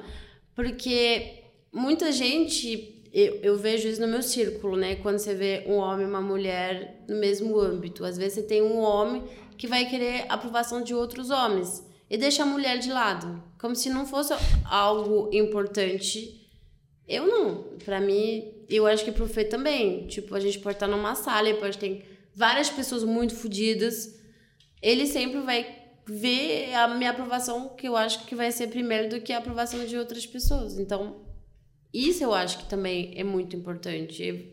Você tá, se você está com uma pessoa, que seus objetivos sejam bem alinhados, porque senão não funciona. O, os valores têm que ser iguais, os objetivos têm que estar bem, bem definidos, iguais para os dois, tanto sócio quanto esposa, mulher, mas as, as qualidades, o, o que a pessoa é boa em fazer, eu acho que quanto mais oposto, melhor, porque aí se complementa é, e, a gente, a gente consegue é muito diferente. Você viu, o Fernando não tem nenhuma tatuagem, já, já tem várias. Ele pode gostar de coisa, tipo, a gente pode tretar em várias coisas, tipo política, religião, tem várias coisas que a gente não concorda, mas nossos valores são iguais. assim, Vocês estão alinhados no mesmo propósito, a gente pode chamar assim, sim. né?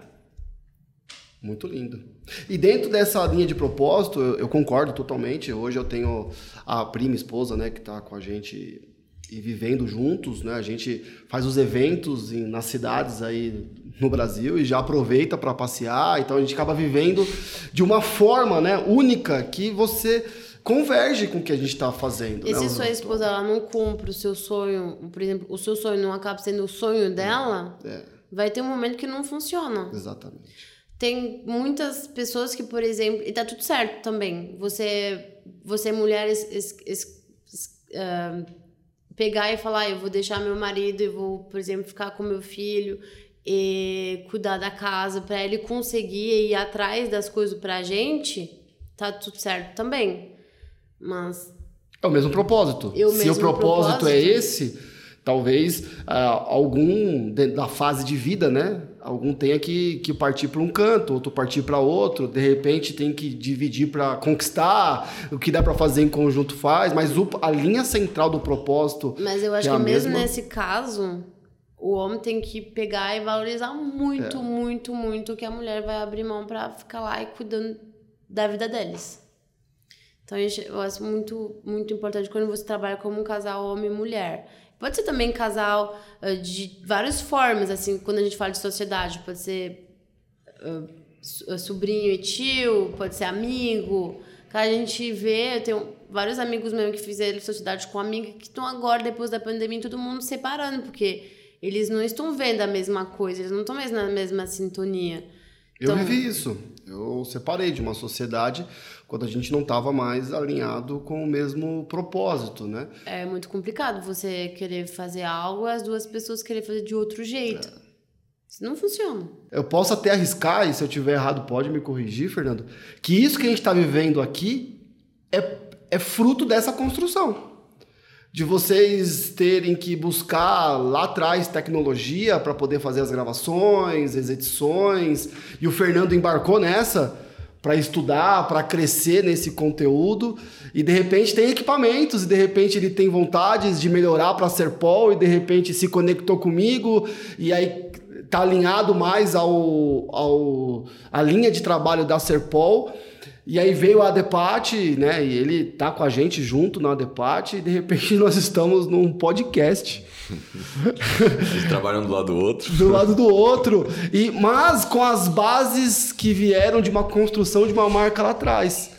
De geração de conteúdo. E toda vez que eu falei não pro Fernando, não pro Fernando, né? Pro marketing que veio, olha, eu não sou assim, cara. Comigo é diferente.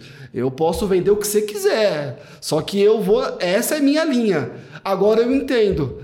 Porque que cada vez mais eu não o afastava. Que eu imaginava que eu chegava em casa e falava, Pri, lascou, porque eu, eu não sou normal. No normal no sentido do que você vê hoje na atmosfera nossa. Eu tenho as minhas convicções e vou nelas, cara. E tô feliz com isso. E, eu, e se o Fernando tá procurando alguém dentro de um padrão, é, eu tô fora, não vai ser com a gente. Agora eu entendo que eu estava dentro de um padrão, né? Dentro do nosso padrão aqui que fazia sentido para ele. É muito louco como que isso acontece, né? E tudo isso é construção de marca, não é? Tudo isso é construir a nossa marca, o que a gente deixa. Porque construir um logo é outra coisa, mas deixar uma marca na nossa vida, o nosso legado, a nossa trajetória, eu pelo menos me encanto com isso. Estou encantado aqui, sem chá, por enquanto. Cadê ah, o mas chá? eu trouxe kombucha. Ah, muito bom.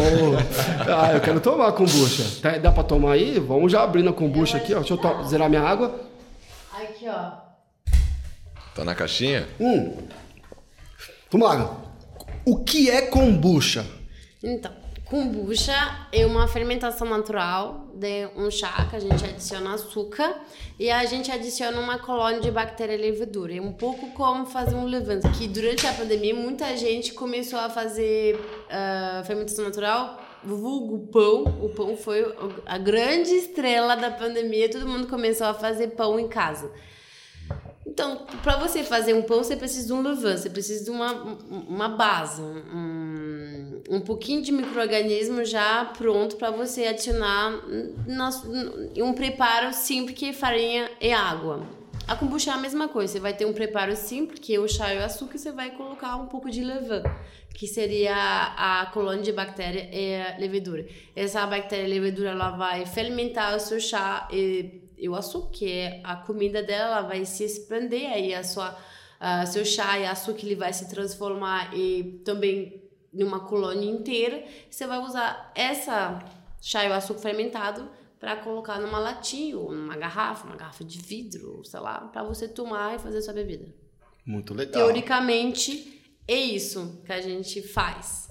Só que quando eu comecei a estudar sobre o kombucha, eu percebi que o elemento, o ingrediente principal, que era o chá, né? Eu falei, o chá com açúcar, ele era colocado de lado que era, ah, faz um chá qualquer, de qualquer planta. Só pra dizer que tem chá. É, é porque precisa lá, a, a bactéria precisa de um chá, mas é só pra ela se nutrir. Tipo, não dá sabor, né? Só pra ela se nutrir. Joga mais água pra ir mais rápido. Qualquer chá que você encontra no supermercado, qualquer, qualquer bosta. Pode colocar lá, pode colocar palavra, não sei. Pode, que pode. Você pode fazer, depois você vai... Aí você coloca lá esse negócio, ele fermenta e tá pronto. Aí eu falei, pera, você tá falando que você tá fazendo uma, uma bebida, e aí qualquer que seja o ingrediente, ele não importa.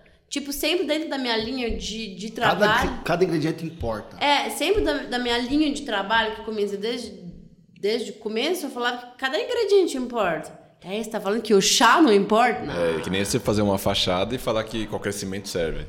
É, você vai querer qualidade. A qualidade ela vai passar pra água.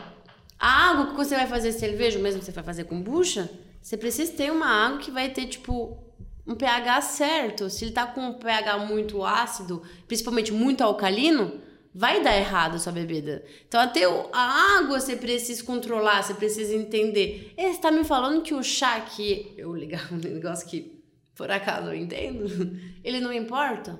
Eu falei, não. Logo o chá? Logo pra é, mim? É. Não, né? Então eu falei, não, vamos ver então esse negócio, como funciona. Vamos ver se o chá realmente não importa. Aí eu comecei, no começo eu fazia minha kombucha usando vários chás diferentes. Por exemplo, de chá preto, existe milhares de tipos de chá preto. Dependendo de quem faz, vai mudar. Imagina se minha kombucha está diferente do meu vizinho, o chá preto que um cara faz vai fazer diferente do que o vizinho faz. Então a gente usou vários chá preto diferentes. Cara, e cada tipo de chá preto, dependendo de onde que ele foi colhido, de como que ele foi processado, a minha kombucha ela dava um resultado diferente. Falei, pô, legal isso. E aí a gente fez várias tentativas, várias experiências. Eu fiz, né, em casa, de forma muito genuína, assim. Tipo, eu não esperava que por exemplo, me apaixonar tanto ou fazer um curso sobre kombucha depois ou até mesmo abrir uma fábrica. Tinha uma coisa que as pessoas falavam, nossa, Guilherme, eu quero muito experimentar sua kombucha e tal. Quando você vai vender? Eu falo, eu nunca vou vender kombucha. Gente, nunca falo nunca, porque dá errado, velho. eu falei que eu nunca ia me casar e olha eu aqui. não dá certo. Não falo nunca porque acontece, sempre. Então, um, a gente, eu fui entender a qualidade da kombucha de forma simples. Fazia testes, tipo, testava.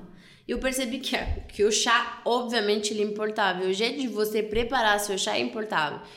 Então, o que, que as pessoas fazem normalmente quando ela faz uma kombucha? Ela faz a kombucha, coloca o chá e tal. E aí, como faz o chá de qualquer maneira, uso qualquer chá, esse preparo fermentado ele fica ruim, né? Porque, né? Imagina tu coloca água, um negócio fermentado com qualquer chá que você vai colocar um monte de água ou, ou chá demais, você vai deixar de qualquer forma, não vai ficar legal. Então, para meio que esconder se não tá legal, coloco mais açúcar, coloco muito uh, muito ingrediente, sabor. Então você saboriza a kombucha para deixar ela mais gostosa, meio esconder aquele chá mal feito. Então, isso, né, eu generalizo, né? Eu generalizo mais que isso acontecer, tipo, 4, 5 anos atrás. Então, hoje é diferente já. O mercado, ele, ele melhorou muito. Tipo, muita gente... Eu acredito que eu também tenho feito a propaganda de que o chá importa.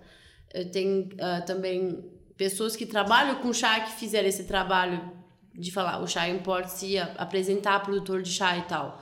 Então, foi o mercado já melhorou muito desse quesito. Mas muitas kombuchas hoje em dia que você vai tomar vai ser uma kombucha ou aguado, ou você vai sentir o gosto de um fruto.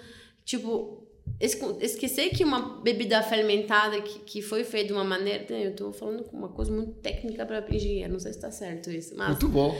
Esque, esquecer que uma bebida fermentada, o princípio dela é para transformar em outra coisa, um refrigerante tipo natural.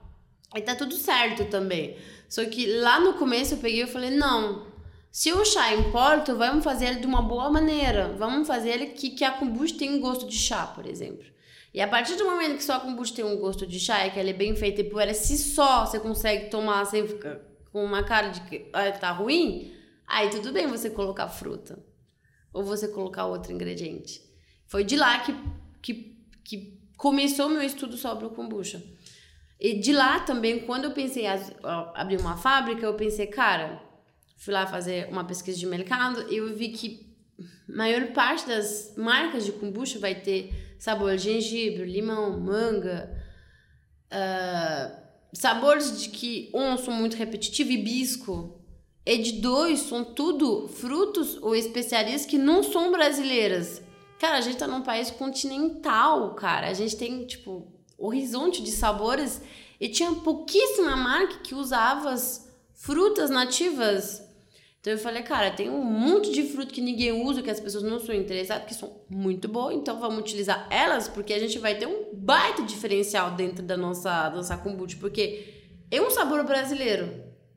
Então vamos usar essas especiarias. Kombucha é o verdadeiro sabor brasileiro. É, pode ser. Inclusive a gente colocou nossa marca como kombucha com C, não é de kombucha com K. E para trazer também essa ideia, um, de abrasileirar o nome kombucha, porque o K não é uma letra que faz tão parte Sim. do alfabeto português. E dois, falar que a nossa kombucha é diferente. Por si só o nome dela é diferente. A gente trocou o K pelo C. Sensacional. Por isso que é o com C. É. Olha só, uma francesa valorizando, né, em alto nível a cultura e aí a, o plantio e as, os ingredientes nativos brasileiros. O teu, e, e a gente fala isso, que uma bebida que sai do terroir, que terroir é uma, uma palavra francesa, mas tudo bem, que sai do, da, do território brasileiro, mas é destinado para o brasileiro. Porque muita coisa que sai da França, do Brasil, e isso eu vejo porque eu morei na França 18 anos, muita coisa que vem do Brasil é super romantizada lá na França, assim, tipo, sei lá, hoje açaí, veja, ou catuaba. Mate. O mate. Lá é super, super ripado, assim. Guaraná. É, aqui não é. Aqui simplesmente não é desvalorizado. Só se, se colocar açaí com Y, aí talvez as pessoas vão pode ser, pode ser. valorizar é, por ser essa cultura. É, é tem uma marca que fez isso, a Frutti, por exemplo. É. com Y. Tipo, é. tem, você tem essas, essas coisas. Eu entendo porque essas marcas fazem isso. Eu, eu decidi que eu não ia fazer isso. Eu decidi. Você que... construiu a sua marca dentro da tua autenticidade, da tua verdade. É, e, e isso foi, foi por isso que, inclusive, que quando a gente lançou a Kombucha com C, a gente teve muito engajamento. Foi uma coisa que eu acho que a gente já tinha um público que estava esperando a nossa, a nossa bebida, até para testar se realmente, pô, essa menina tá, lá quantos anos falando que aquilo que eu faço não é tão bom, vamos ver se o dela é melhor. E aí a pessoa vai julgar se ou não, porque é isso que claro. eu falava, né? Eu, teve, eu parei de fazer isso porque eu achava, na época, eu não sabia que eu ia abrir uma fábrica, mas tinha uma época eu, eu comprava umas kombucha no mercado, experimentava e falava se eu gostava ou não gostava. Hoje eu não faço isso há muito tempo, porque até é muito difícil você pegar um produto de alguém e julgar se aquilo é bom ou não. Antes era quando a gente falava, né, que a gente vai amadurecer, hoje eu vejo que você pegar um produto de alguém menos a base da Virgínia. Mas pegar um produto de alguém e esculachar em rede social, Cara, querendo não ter alguém por trás, né? Sim. Atrás então, de uma marca tem uma pessoa, né? É, ainda mais na rede social. Então, eu fiquei pensando, cara, muitas vezes eu devo ter magoado pessoas. E isso nunca foi meu propósito Tipo, foi uma coisa de uma pessoa muito jovem, inexperiente, não entendeu quanto ela podia fazer mal para as redes sociais. Hoje me policia muito mais, porque eu acredito que muitas vezes eu devo ter chateado gente em falar mal do produto dela, porque eu fiz isso muitas vezes. Inclusive, você falou de como eu cresci, eu cresci muito falando mal de algumas marcas, por exemplo, a Desinchar. Eu falei muito mal dessa marca, eu vou continuar a falar mal dela, inclusive, mas no caso dela, porque eu não gosto dos valores dela, mas eu falei muito mal de algumas marcas que hoje, de marcas menores, eu sei que eu não deveria ter feito isso. Marca maior, nem tanto, pode continuar. Mas isso é uma coisa também que a gente vai amadurecer, porque um, às vezes você faz as coisas, né? Você não tem muito controle, você não entende o impacto que você pode ter. O impacto, às vezes, ele pode ser para você bem pequeno, mas para a pessoa que está recebendo os os comentários negativos seja muito muito ruim. Hoje eu trabalho muito mais valorizando os outros. Então meu trabalho foca em valorizar quem merece ser valorizado. É, por exemplo, se eu não gosto de algo, eu simplesmente não falo, falo, ah, beleza, eu não vou compartilhar na internet. Mas ao contrário, se eu gosto, eu vou fazer o, o, o assim, o grande trabalho de enaltecer. E eu não teço assim muita gente. Eu, pelo menos, acho Inclusive, estava falando de conteúdo repostável, não tem nada mais repostável do que você enaltecer alguém. Aquela pessoa vai fazer. Um, a própria pessoa que está sendo enaltecida, ela vai querer repostar. Ela vai repostar. Isso eu fiz muito. Isso, tipo, fazia muito repostos, inclusive de contas maiores. Tipo, sei lá, você vai lá, você vai tomar, sei lá, por exemplo, eu estudava sobre o chá. Então eu pegava uma marca de chá e eu tomava o chá. Nossa, que gostoso e tal, não sei o que. Eu, por exemplo, eu como especialista de chá, amei essa marca. Então a pessoa vai te repostar e ela vai colocar num post dela que tem uma pessoa que é especialista em chá que gostou da sua marca. Então talvez a pessoa que vai olhar depois o vídeo fala, ah, tem uma pessoa especialista em chá, deixa eu ver o que, que ela fala. Então faz isso pra propaganda. Sensacional. Olha só, meus amigos. De estudante de relações internacionais a dona de uma fábrica de kombucha. Uma trajetória que a gente pôde. um pouco sinuosa essa trajetória. Não é? é? Quem diria? São as, as construções da vida, né? Mas vejo que você construiu tudo isso, a gente pôde ver nesse podcast, através de um propósito, de uma construção de uma marca. Isso que é bacana, porque eu gosto muito do legado, é o que a gente vai deixar como referência, o que a gente tem feito na sociedade. Porque um vai ter uma fábrica de kombucha, o outro vai ter uma empresa de recuperação de fachada e estrutura, o outro vai ter uma consultoria em patologia, em inspeções e perícias. Mas no fim somos seres humanos, pessoas que fazemos através das pessoas, por meio das pessoas, aquilo que é o nosso ideal. E o nosso ideal é a nossa marca. Então a gente usa os nossos chás, as nossas kombuchas, os nossos laudos, porque é aquilo que a gente sabe fazer. Você hoje sabe fazer kombucha, né? Então o Fernando a empresa dele sabe fazer obras de reabilitação de edificações. Eu sei fazer consultoria, laudos, inspeções, mas no fim a gente consegue aplicar o nosso propósito, o nosso jeito de ser, a nossa forma de lidar, a nossa visão de mundo a nossa marca é construída por nós. Então hoje nós temos a Adepate, nós temos a FSL, a Serpol, a Kombucha com C, mas nós temos marcas e essas marcas elas refletem a história das pessoas. E a gente pôde um pouquinho hoje vivenciar o que tem por trás da história né, da Kombucha com C. Hoje, daquela latinha, por favor. É, Tá iniciando, né? No... Ainda não tem o rótulo. Tem um, mas... tem um, você ter trazido com rótulo, né? Não, poderia, mas eu não é... trouxe, porque eu tenho pouco aí, eu fico guardando, não, brincadeira. É que a gente teve um problema que eu falei, né? Sim. Uh, no branding da marca, a gente teve um atraso bem grande sobre o rótulo. O atraso foi porque a gente, eu não fui bem compreendido na época, a gente foi fazer a criação de marca, então o rótulo que era para ser entregue no começo do ano, ele foi entregue recentemente, aí a gente foi atrás dos fornecedores, os fornecedores eles demoram muito também para entregar, então teoricamente daqui um, dois dias. É, acho que amanhã, amanhã é o dia de chegada dos rótulos. Talvez você esteja assistindo esse podcast e já tá cheio de rótulo por aí. Nos mercados. Nos mercados, Isso. né? Mas já é possível adquirir, já é possível comprar, então entre no Instagram. Sim. Só que Acesse. assim, é a mesma coisa. A gente, a gente entra com uma marca pequena, então.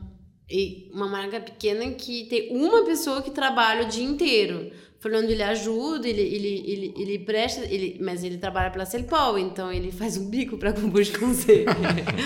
bico de das 6 às 8 e de fim de semana inteiro, porque. E feriados. E feriados. É Nossa. aquilo que a gente falou, né? De, É. de entendimento. Imagina se ele tivesse na casa dele, assistindo TV e bravo porque você tá lá na fábrica e, não, e ele não tá conectado com isso, né? Não, Então, é. Seria outro propósito. É, é, é muito bom, porque os dois são. Vivem isso. Tem o mesmo objetivo. Tipo, eu, eu, o, e- o Fernando ele briga, ele brinca muito sobre isso. Ele falou. Ele fala pros amigos, meu maior sonho é que a kombucha consegue funcionar muito. E aí eu aposento e aí ela continua Eu trabalhando. dono de casa. E eu vivo dando de casa. Lavando tipo, louça. Tudo é investimento. Agora tá explicado. Vamos É. recomeçar esse podcast. É, eu acho isso muito interessante pra uma mulher. Porque eu estou com uma pessoa que, que, tipo, tira um papel das minhas costas que eu preciso ficar em casa, tipo, ficar cuidando da casa. Eu tenho, eu tenho essa possibilidade também, eu te- eu tenho essa escolha. Mas eu tô com uma pessoa que prefere que eu consigo achar meu caminho. Você descobriu o que quer da vida e ele te dá apoio pra isso. Hum, É, é isso, é, tipo, é, é muito bom, porque o que eu quero que eu posso ser, eu tenho alguém que me apoia pra, pra ser aquela pessoa. Se amanhã eu falar, Fernando, eu quero ser uma estrela de Hollywood, ele fala, tudo bem, vai lá e estuda. Seja. E se precisar instalar prateleira, ele instala. Ele instala. Eu já lembro de vídeos no Instagram instalando uma prateleira. Mas Muito é, é bem interessante. Mas como uma pequena empresa, então a gente começa e a gente, por exemplo, não tem ninguém que vem da, da indústria de bebida. A gente não tem essa Vocês são demais. essa, es- essa experiência. Então a gente falta muita experiência pra gente. A gente tá aprendendo a lidar com um produto desse. A gente pagou consultoria e tal, mas a gente. A gente tá, a gente tá aprendendo e a gente tá apanhando. Porque eu sei fazer kombucha, mas eu não sei fazer kombucha de um nível industrial. Então, por exemplo, quando a gente abriu a fábrica, tinha vários desafios que eu tive. Agora que- você sabe. Agora eu sei. Só que agora eu tenho que aprender também a. a como que a gente fala? A fazer que minha kombucha, a minha produção, ela consegue ser. ahn, como que a gente fala? Esquadra. escoado em vários locais. Isso é uma coisa que eu tenho que aprender. Então a gente vai aprender. O rótulo, agora que vai ser colocado essa semana, eh, vai ser muito mais fácil. Mas é vários desafios que, inclusive, é importante a gente passar por isso, porque faz parte do processo. É apanhar, eu tô apanhando bastante. Tô feliz que eu, eu, eu era lutador de boxe quando era mais nova, então eu aprendi a levar várias socas na cara. Muito bom. Porque cada um que eu leve, um teto que abre, várias coisas, é, é, coisas que acontecem, a gente tem que aprender a lidar com isso, a gente lida e faz isso render. Prepare. Prepare-se. Prepare-se. Porque talvez você esteja assistindo e fala, poxa, mas eu tô aqui na, em Manaus, estou aqui no Ceará, eu estou aqui em Piauí e eu quero experimentar a kombucha com C. Eu quero, né? Você disse que ainda não tá, o escoamento ainda não tá Por enquanto é São Paulo. a de nível São nacional. Paulo, é. Porém, em julho, Em julho. em julho, que é logo aqui, já estamos já quase em maio. 6, 7 e 8 de julho acontecerá o nosso Encontro Nacional de Patologia das Construções, o ENAPAT. E já estão confirmadas, no dia de hoje, mais de 150 pessoas. Uau. E do o ano passado veio pessoas de mais de 15 estados diferentes. Uau. É, E esse ano não é diferente. Já temos pessoas confirmadas de Manaus, Ceará, Pernambuco. E aí você Sul. vai comprar kombucha pra todas essas pessoas lá no evento. É isso que estão Corta, ouvindo. corta. Então, assim, você vai Gente ter. que vem da grande nossa, olha essa pessoa assim que se preocupe com os seus seguidores, com as pessoas que estão ouvindo esse podcast, você não vai deixar ele sem kombucha. Ele já tá falando agora no podcast que ele vai comprar quantas caixas? Cinco caixas? Uma Não, cinco- 5 caixas não, 150 caixas. Uma Não, pra mas cada. é que numa caixa tem 13 latinhas. Exatamente. Não, olha só, eu não sei como é que funciona. Já passamos do tempo, tá? Aqui o papo tá bom. Depois a, a Gi corta. Não sei como é que funciona. Agir no almoço, né? É. Tanto faz. A, a Gi- como, é que, como é que funciona a entrada? Porque como ela vai ser no hotel, não sei se a gente pode entrar com, com bebidas no hotel. Mas de alguma maneira, uma degustação a gente tem que fornecer para essa galera. O Felipe vai então comprar um monte de kombucha. vamos fazer acontecer. Ótimo. E você vai poder já encomendar. Nós vamos ter que lidar com isso. Você vai ter que lidar, vou estar no Japão. Pra...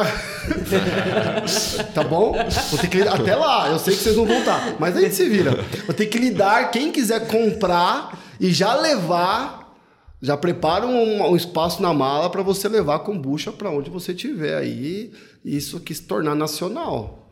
Então prepare-se. Antes de você viajar, vai ter que deixar estoque aumentado. Vai ter que, vamos ter que ter aqui uma forma disso fazer acontecer. Topam? Pode deixar. Topa. Kombucha na galera. Ele tá falando que ele vai comprar minhas kombucha. Eu tô, óbvio que eu tô topando. Certo? Eu tenho um investidor. Tudo é um ciclo, entendeu? Vamos procurar um patrocinador para kombucha com C. Gostei. Vambora? Bora. Eu tenho uma pergunta final para você. Só uma. Dentro de tudo que você viveu, toda a sua experiência, se te perguntassem, que, que você responderia sobre o que você aprendeu dentro da sua verdade? O que é empreender? Não, E pra falar a verdade? Lógico. Verdade. Cara, é, é difícil pra eu responder, porque empreender, por exemplo, na fábrica, é bem recente. Então, eu vou falar empreender na fábrica porque é onde eu sinto mesmo que eu estou empreendedora. Quando eu tava falando em contadora, eu não me sentia uma empreendedora, assim, porque eu tava fazendo uma coisa sem pensar que aquilo era realmente que me render dinheiro. A Kombucha com C, eu vejo isso como um empreendimento, eu vejo isso como ah, realmente algo ah, mais, mais sério, assim, resumindo. Ele levar soco na cara. Não tem como falar. ah, Bem no começo, assim, você apanhar, apanhar, apanhar e apanhar. É tipo, é isso. E Você- continuar em pé. É continuar Ou não tão em pé assim. ou de bengala, eu abri a fábrica com o pé quebrado e você continua, e você faz, é tipo, não tem como. E a gente pensa que amanhã, ou daqui um mês, daqui dois anos, não vai dar certo, mas hoje é só apanhar. É um jogo de quem toma mais soco sem cair. É, não, eu tô caindo, eu sou. eu Não é, não é de quem bate mais, é de quem toma mais soco quem cair, né? Exatamente. Parafraseando o É. Rock Balboa. E falando e parafraseando, eu encerraria minha participação aqui já dando tchau pro pessoal, agradecendo pela presença de você, né? Nós aqui, já é o segundo, já estamos aí, já tá virando realidade esse nosso sonho de trazer histórias, né, de empreendedorismo e de, enfim, ensinar e aprender muito. Tem uma frase que eu aprendi que é atribuída a Friedrich Nietzsche, né, um dos das obras que ele produziu. Acho que assim falava Zaratrusta, enfim. E ele diz uma frase que eu aprendi e, e para mim fez muita verdade, porque eu comecei a trabalhar de muitas formas na minha trajetória e descobri na educação a, a minha verdade, a minha marca. Então tudo que eu faço no final hoje é educação. Mas não foi assim. Eu nunca imaginei que eu seria professor, que eu seria coordenador. Para mim eu era um trabalhador, filho de policial, filho de dona de casa. Então a vida era trabalhar para ganhar o sustento, enfim. É, então eu trabalhei muito a vida inteira e descobri na pandemia o amor pela educação, né? E tudo que a gente faz por ensinar, por levar conhecimento, por abençoar, por criar comunidade, isso tudo é a DEPAT. E aí o que veio é essa frase que eu entendo, eu acho que você também vai fazer sentido. Demore o tempo que for para descobrir o que quer da vida. Depois que descobrir, não volte ante a nenhum pretexto, pois o mundo tentará nos dissuadir. E eu fico com essa frase. É, você parece que encontrou, eu encontrei. Já encontrou, Fernando? Acredito que sim. É, então é apanhar, apanhar e continuar. é não voltar ante nenhum pretexto. E se não, não descobriu, continue vivendo. Construa o teu propósito. Encontre teu chá, vai fazendo o que vai acontecendo porque as coisas vão surgindo, né? E de repente a gente encontra com clareza o que a gente quer. E eu desejo muito sucesso para o teu empreendimento. Tá? E quando a gente conhece quem está por trás da bebida, a história e o que quer passar, a gente bebe com outro gosto, com outra forma de ver, e isso é incrível, de verdade. Que a gente possa aprender isso nos nossos laudos, nas nossas obras, ao contratarem a Serpol, ao contratarem a FSL, ao quererem fazer um curso na DEPAT, que as pessoas possam entender que não é só a bebida, não é só o resultado final, é toda a história que é contada, que faz parte, a experiência que a gente pode proporcionar para as pessoas se a gente tem clareza da nossa marca. Encerro por aqui. Uma mensagem final. Eu, é... Duas coisas que eu, que eu, que eu tiro daqui. A primeira é que o Fernando é muito bem casado. Essa é a primeira mensagem. a segunda, simplesmente começa do jeito que dá sempre com os princípios e os valores alinhados. Então, começa sem rótulo Exato. e vai aprendendo no, no, caminho. Foi o que a gente acabou fazendo é, meio que contra a vontade da HL às vezes. Mas no caminho a gente. eu esperasse o rótulo. No caminho a gente vai aprendendo e, e, vai tendo experiências e vai cada vez melhorando mais. É, eu acho que esse é o, é o principal: alinhar os valores, não sair nunca do caminho, mas começar não ferindo nenhum, nenhum valor nosso, começa do jeito que do jeito que está hoje, porque nunca vai ser perfeito. Eu, se eu for deixar um recado, Sim. no final, eu, eu assim, minha principal dica, pelo menos a dica que deu certo para mim, é que se você às vezes seja um pouco com pouca confiança, o meio desmotivado, achando que não dá certo, sempre procura alguém que te valoriza porque eu acho que eu meio. Hoje em dia a gente gosta muito de falar de empoderamento feminino. Eu acho muito legal e às vezes eu me sinto mal de ficar falando, cara, eu não tenho meu empoderamento se eu não tenho meu marido do meu lado. Então, às vezes você precisa de achar alguém. Ele não precisa ser o seu marido, né? Ser outra pessoa. Às vezes, tipo, ser seu pai, sua mãe, sua amiga. Mas é muito bom você ter uma pessoa do seu lado. Sensacional. Ficamos por aqui. Curtiu? Então compartilha, clique em se inscreva, comente e acompanhe os próximos episódios. Compre a kombucha com C. Kombucha com C. Tchau! Tchau!